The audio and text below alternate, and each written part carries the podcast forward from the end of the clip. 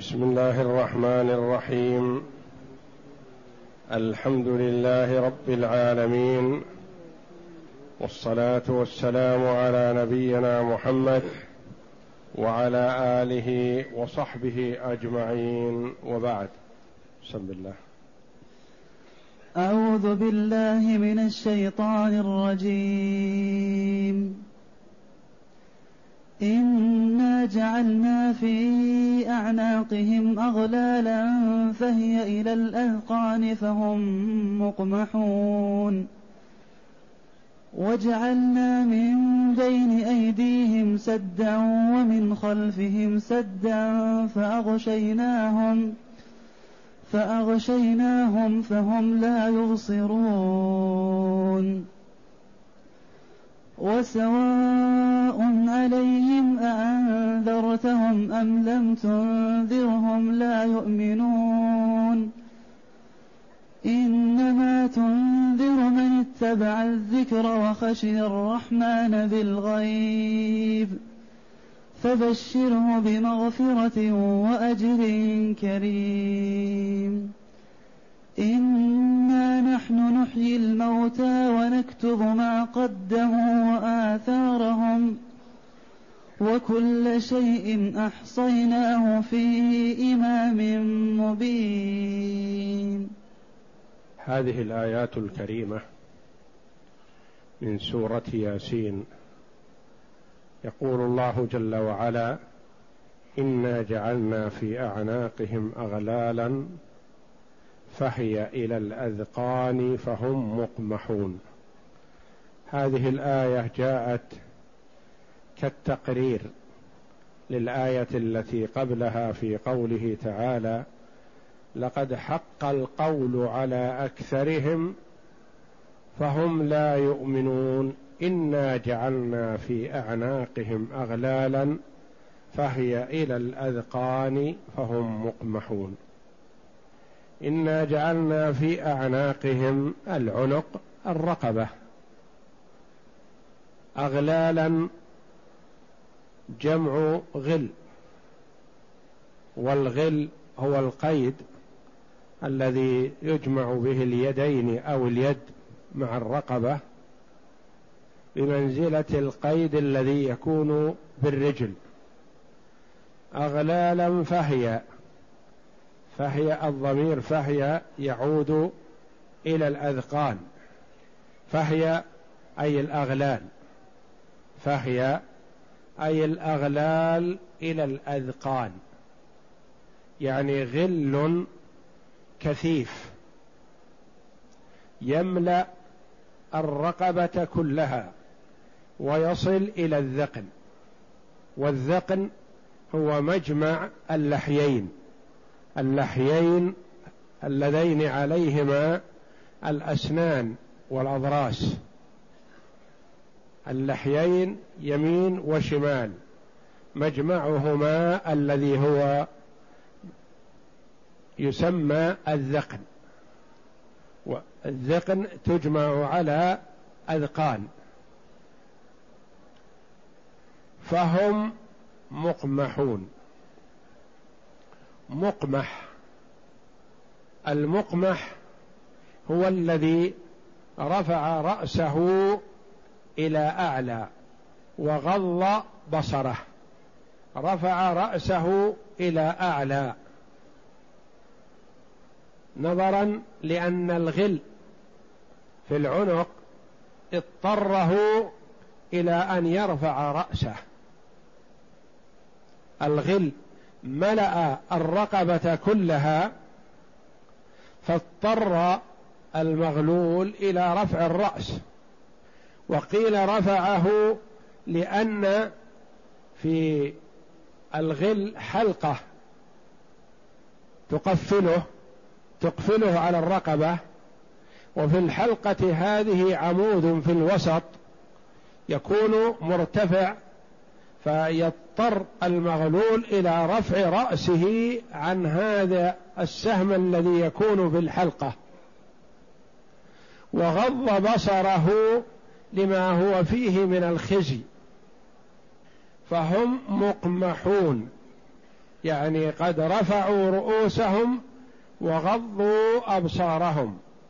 قال الفراء والزجاج من علماء اللغة المقمح الغاض بصره بعد رفع رأسه ومعنى الإقماح رفع الرأس وغض البصر. وهذا كناية عن حالهم في أنهم في حالة حرجة في حالة ضرورة ملجؤون إلى أنفسهم لا يستطيعون أن يتأملوا لأنفسهم خيرا. إنا جعلنا في أعناقهم اغلالا فهي إلى الأذقان فهم مقمحون وجعلنا من بين أيديهم سدا ومن خلفهم سدا فأغشيناهم. ثلاثة أحوال اضطرتهم إلى عدم التدبر والتأمل لما ينفعهم.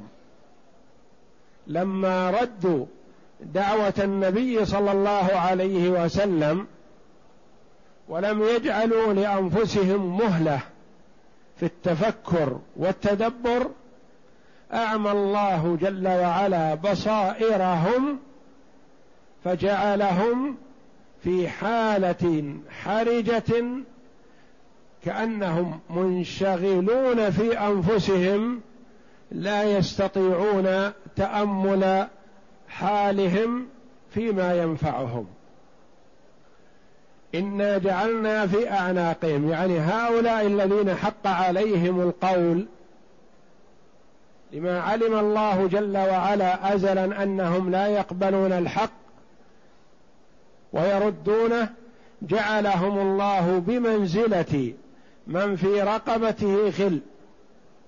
وهذا الغل ملأ الرقبة فاضطره إلى رفع الرأس واضطره إلى تفكر في حاله فيما هو فيه من الخزي فغض بصره وسد من أمام وسد من الخلف وجعل على بصره غشاوة. يعني تمنع النظر. فهذا تصوير لحالهم السيئة في الدنيا.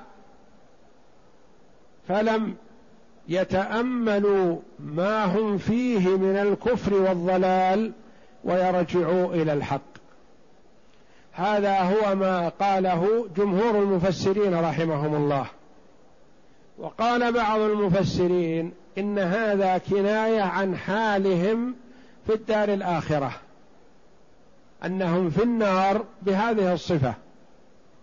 والجمهور على أن المراد حالهم في الدنيا فهو تمثيل لحالهم في الدنيا من عدم قبولهم الحق والهدى الذي جاء به محمد صلى الله عليه وسلم. يقول الأزهري رحمه الله أراد الله أن ايديهم لما غلت عند أعناقهم رفع رفعت الأغلال إلى أذقانهم ورؤوسهم صعداء يعني مرفوعة فهم مرفوع الرؤوس برفع الأغلال إياها يعني لم يرفع رأسه باختياره وإنما الغل هو الذي رفع رأسه. وقال أبو عبيدة قمح البعير إذا رفع رأسه عن الحوض ولم يشرب. وعنه أيضا هو مثل ضربه الله لهم في امتناعهم عن الهدى كامتناع المغلول كما يقال فلان حمار. أي لا يبصر الهدى. يقال فلان حمار وهو عليه أجمل الثياب وأحسن الهيئة. لكنه يقال عنه حمار لأنه لم يتأمل ولم ينظر في الحق ولم يأخذ به. قال الفراء هذا ضرب مثل. أي حبسناهم عن الإنفاق في سبيل الله. هذا معنى آخر. وهو كقوله تعالى ولا تجعل يدك مغلولة إلى عنقك. إنا جعلنا في أعناقهم اغلالا فهي إلى الأذقان فهم مقمحون. وجعلنا من بين أيديهم سدا أمامهم ومن خلفهم سدا من ورائهم. أي منعناهم عن الإيمان بموانع فهم لا يستطيعون الخروج من الكفر إلى الإيمان كالمضروب أمامه وخلفه بالأسداد. يعني كأنهم أقفل عليهم وحجروا في حالة لا يستطيعون التصرف ولا النظر ولا الالتفات. وجعلنا من بين أيديهم سدا سدا فيها قراءتان بفتح السين وضمها سدا وسدا. والسد هو الذي يمنع من يسير من مواصلة سيره إلى جهته. فأغشيناهم يعني أعمينا أبصارهم. جعل الله على أبصارهم غشاوة كما قال عن المنافقين وعلى الكفار. إن الذين كفروا سواء عليهم أنذرتهم أم لم تنذرهم لا يؤمنون ختم الله على قلوبهم وعلى سمعهم وعلى أبصارهم غشاوة. أي على أبصارهم عمى لا يستطيعون النظر والتأمل. فأغشيناهم وقرئ فأعشيناهم بالعين وبالغين. أعشيناهم يعني كأنهم في العشي وكما قال الله جل وعلا ومن يعش عن ذكر الرحمن يعني يعرض ولا ينظر نقيض له شيطانا فهو له قرين.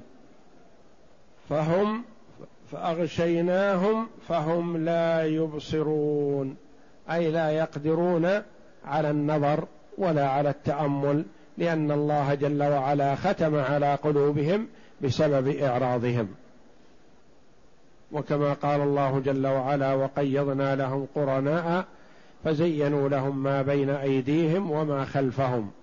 يعني وعدوهم الوعود الكاذبة وسهلوا لهم الأمر فوقعوا فيما وقعوا فيه من الكفر والضلال. وسواء عليهم أأنذرتهم أم لم تنذرهم؟ فهم لا يؤمنون.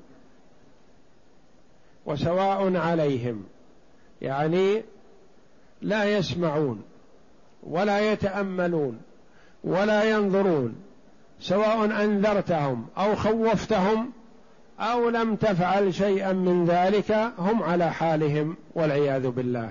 لأنها أغلقت أبصارهم عن الحق وصمت أسماعهم عن الهدى والعياذ بالله.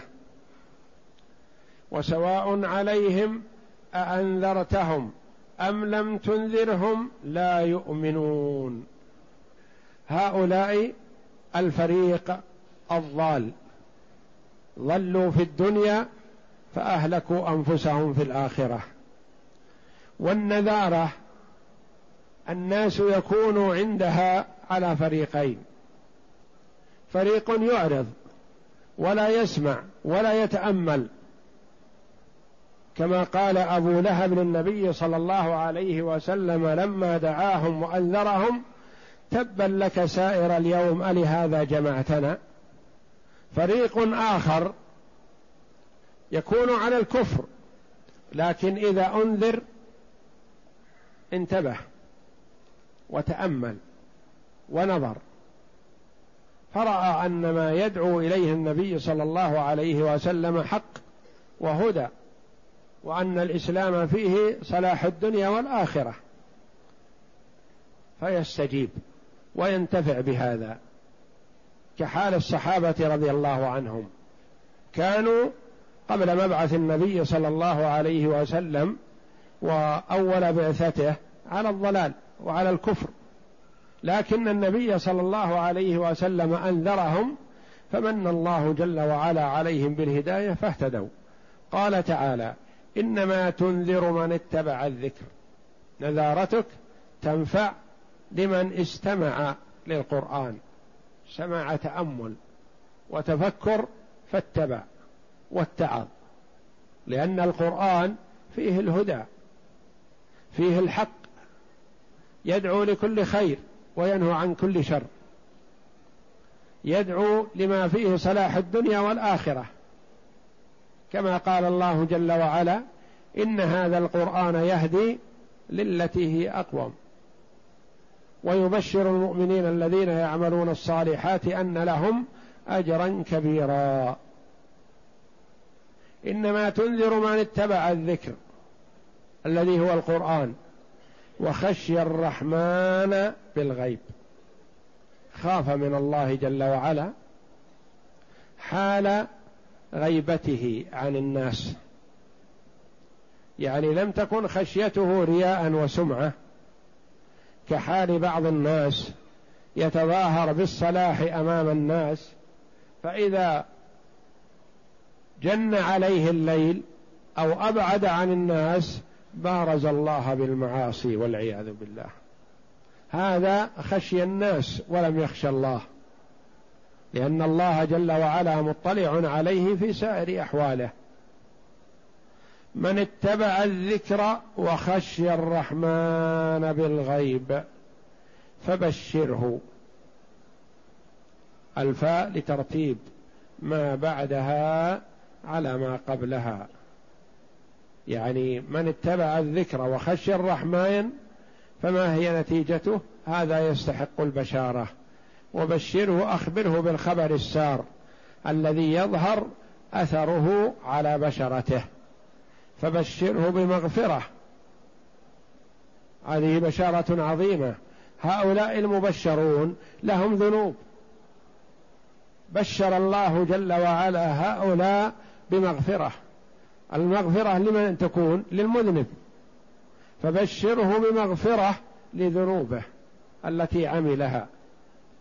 وأجر كريم ثواب جزيل لعمله. له أعمال صالحة وأعمال سيئة. يبشر بأن أعماله السيئة مغفورة بفضل الله ورحمته ثم بأعماله الصالحة. وأن أعماله الصالحة موفوره له معطى عليها الثواب الجزيل. ثم بين جل وعلا كمال قدرته فقال تعالى إنا نحن نحيي الموتى. ونكتب ما قدموا واثارهم إنا نحن نحيي الموتى. دلاله على ان الله جل وعلا يحيي الموتى في الدار الاخره يبعث الناس. وهذا قول كثير من المفسرين رحمهم الله. قال بعضهم نحيي الموتى نحيي الكافر بالإيمان. فالكفر موت وهلاك والإيمان حياة وبصيرة. إنا نحن نحيي الموتى نهدي الكافر إلى الإيمان فيكون بمثابة الحي. إنا نحن نحيي الموتى ونكتب ما قدموا فيها بشارة وفيها نذارة. بشارة للمؤمن الذي يعمل الصالحات بأن أعماله كلها محفوظة مكتوبة. مسجلة عند الله جل وعلا يجزى بها. ونذارة لعامل السيئات والكفر والضلال بأن أعماله كذلك محصاة مكتوبة مسجلة مجازا عليها بما يستحق من العذاب.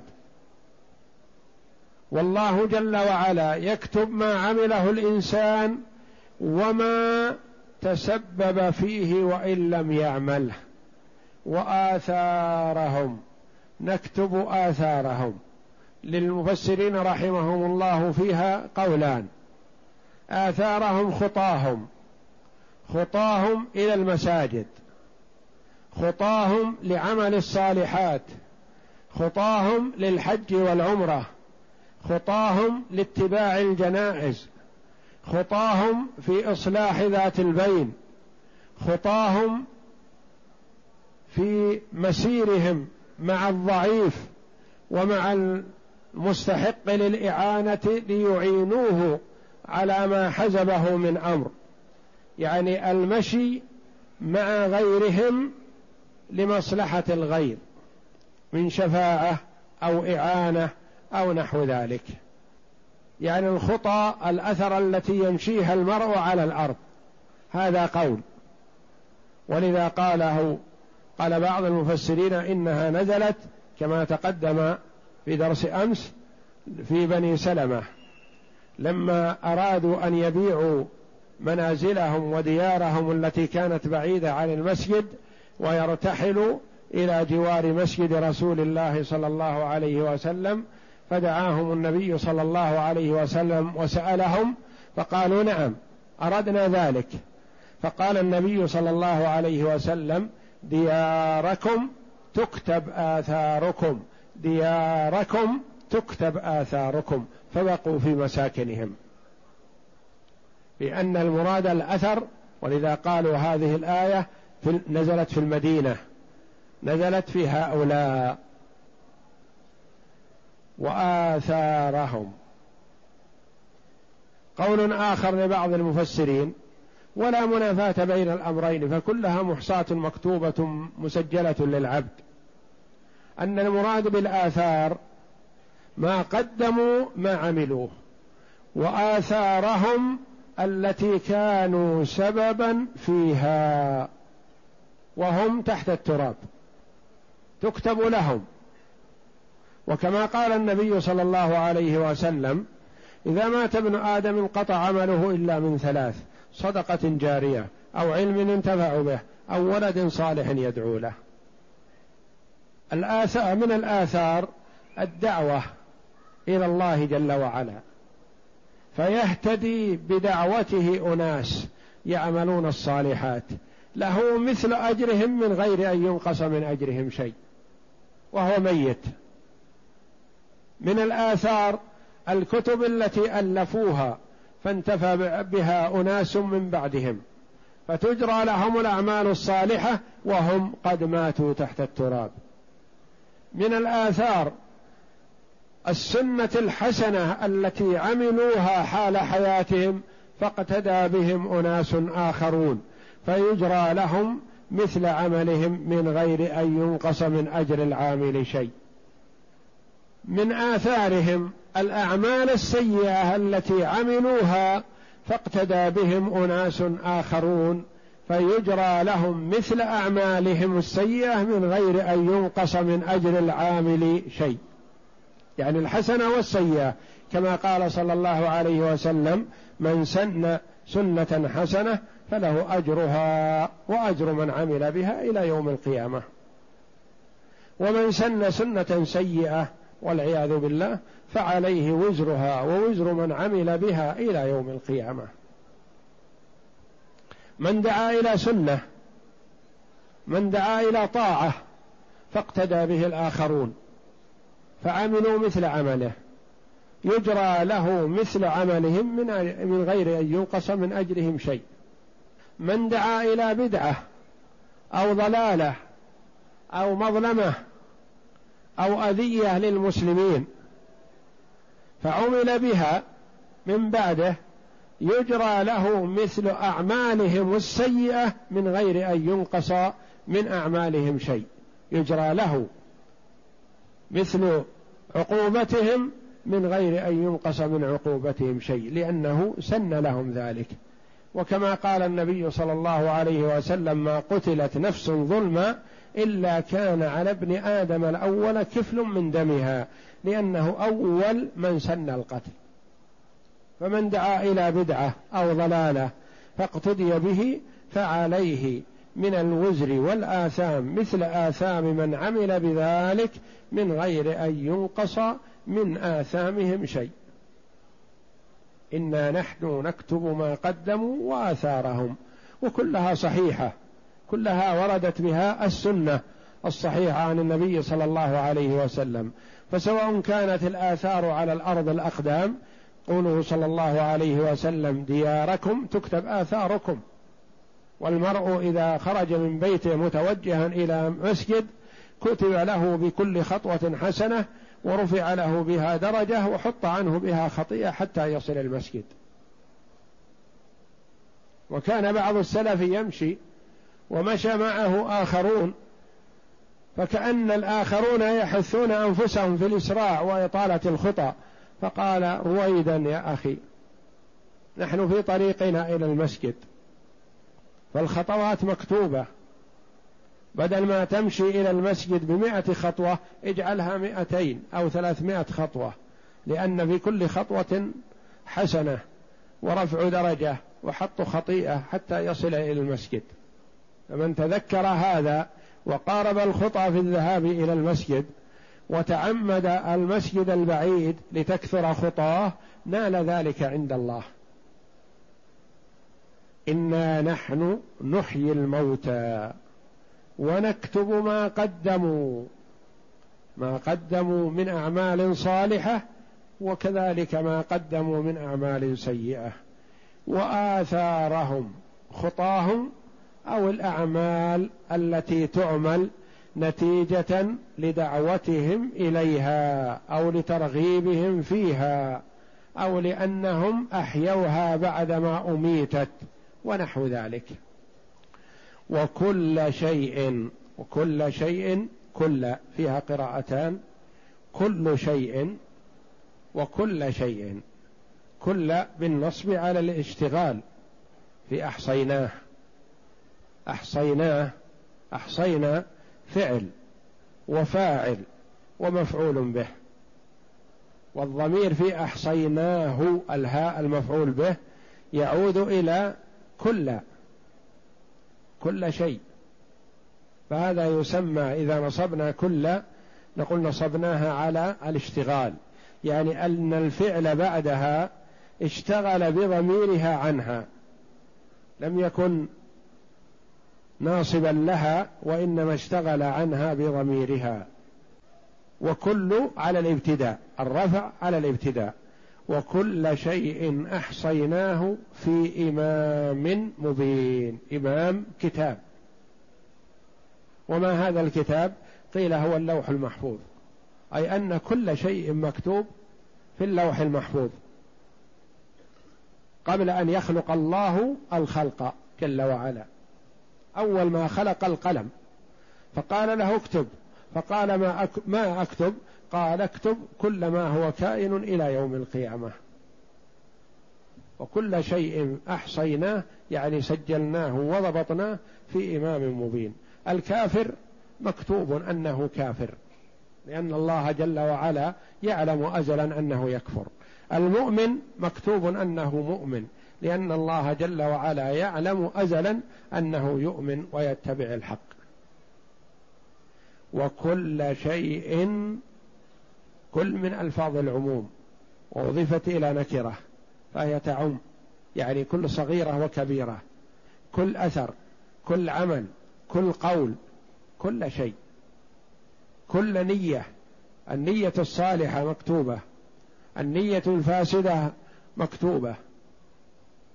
الهمس اللمس السخرية الاستهزاء عض اللسان عض اليد من باب السخرية والاستهزاء هو اللوح المحفوظ. وقيل هو صحائف الملائكة أي كل ما يعمله ابن آدم مسجل سيسجل في هذه الصحائف. وكل هذا حق فكل شيء سجل في الأزل. سجله الله جل وعلا. وكل ما يعمله ابن آدم يكتبه الملكان. ملك عن يمينه وملك عن شماله. والملك الذي على اليمين يكتب الحسنات. والملك الذي على الشمال يكتب السيئات. يحصون عليه كل شيء. ما يلفظ من قول إلا لديه رقيب عتيد. وفي هذا بشارة ونذاره. بشارة للمؤمن بأن أعماله الصالحة كلها مكتوبة محفوظة. الكلمة الطيبة صدقة. النية الطيبة نوى أن يفعل خيرا فما تمكن. كتبت له حسنة كاملة. وكل شيء أحصيناه للمؤمن بشارة بأن كل شيء محصى. وللكافر والفاجر والظالم نذارة وتخويف بأنك محصن عليك كل شيء. كل ما تعمله محصن عليك. فرويدا على نفسك ووبال عملك يعود إليك لا يضر الآخرين. ومهما عملت من الأعمال السيئة فإنها مسجلة عليك محفوظة. ثم إن كان كافرا جوزي بها كلها. وإن كان مسلما فأمره إلى الله جل وعلا. إن شاء غفرها له في الآخرة وإن شاء عاقبه عليها وهو جل وعلا يقرر عبده المؤمن بسيئاته فيقول له عملت يوم كذا وكذا كذا وكذا فلا ينكر شيئا. فيقول نعم. وهو خائف مشفق من سيئاته. ثم يقول الله له جل وعلا وقد غفرتها لك وأبدلتها بحسنات. فيقول العبد حينئذ ليست هذه سيئاتي فقط بل هي أكثر من ذلك وهو في الأول خائف منها وجل. ثم يقول ليست هذه وحدها بل هناك غيرها لأجل أن تبدل سيئات. فضحك النبي صلى الله عليه وسلم حتى بدت نواجذه من شدة طمع ابن آدم. ومصداق ذلك في كتاب الله جل وعلا حيث يقول والذين لا يدعون مع الله إلها آخر ولا يقتلون النفس التي حرم الله إلا بالحق ولا يزنون. هذه الجرائم الثلاث ومن يفعل ذلك يلقى اثاما يضاعف له العذاب يوم القيامة ويخلد فيه مهانا إلا من تاب وآمن وعمل عملا صالحا فأولئك يبدل الله سيئاتهم حسنات وكان الله غفورا رحيما. ومن تاب وعمل صالحا فإنه يتوب إلى الله متابا. والله أعلم. وصلى الله وسلم وبارك على عبده ورسول نبينا محمد. وعلى آله وصحبه أجمعين.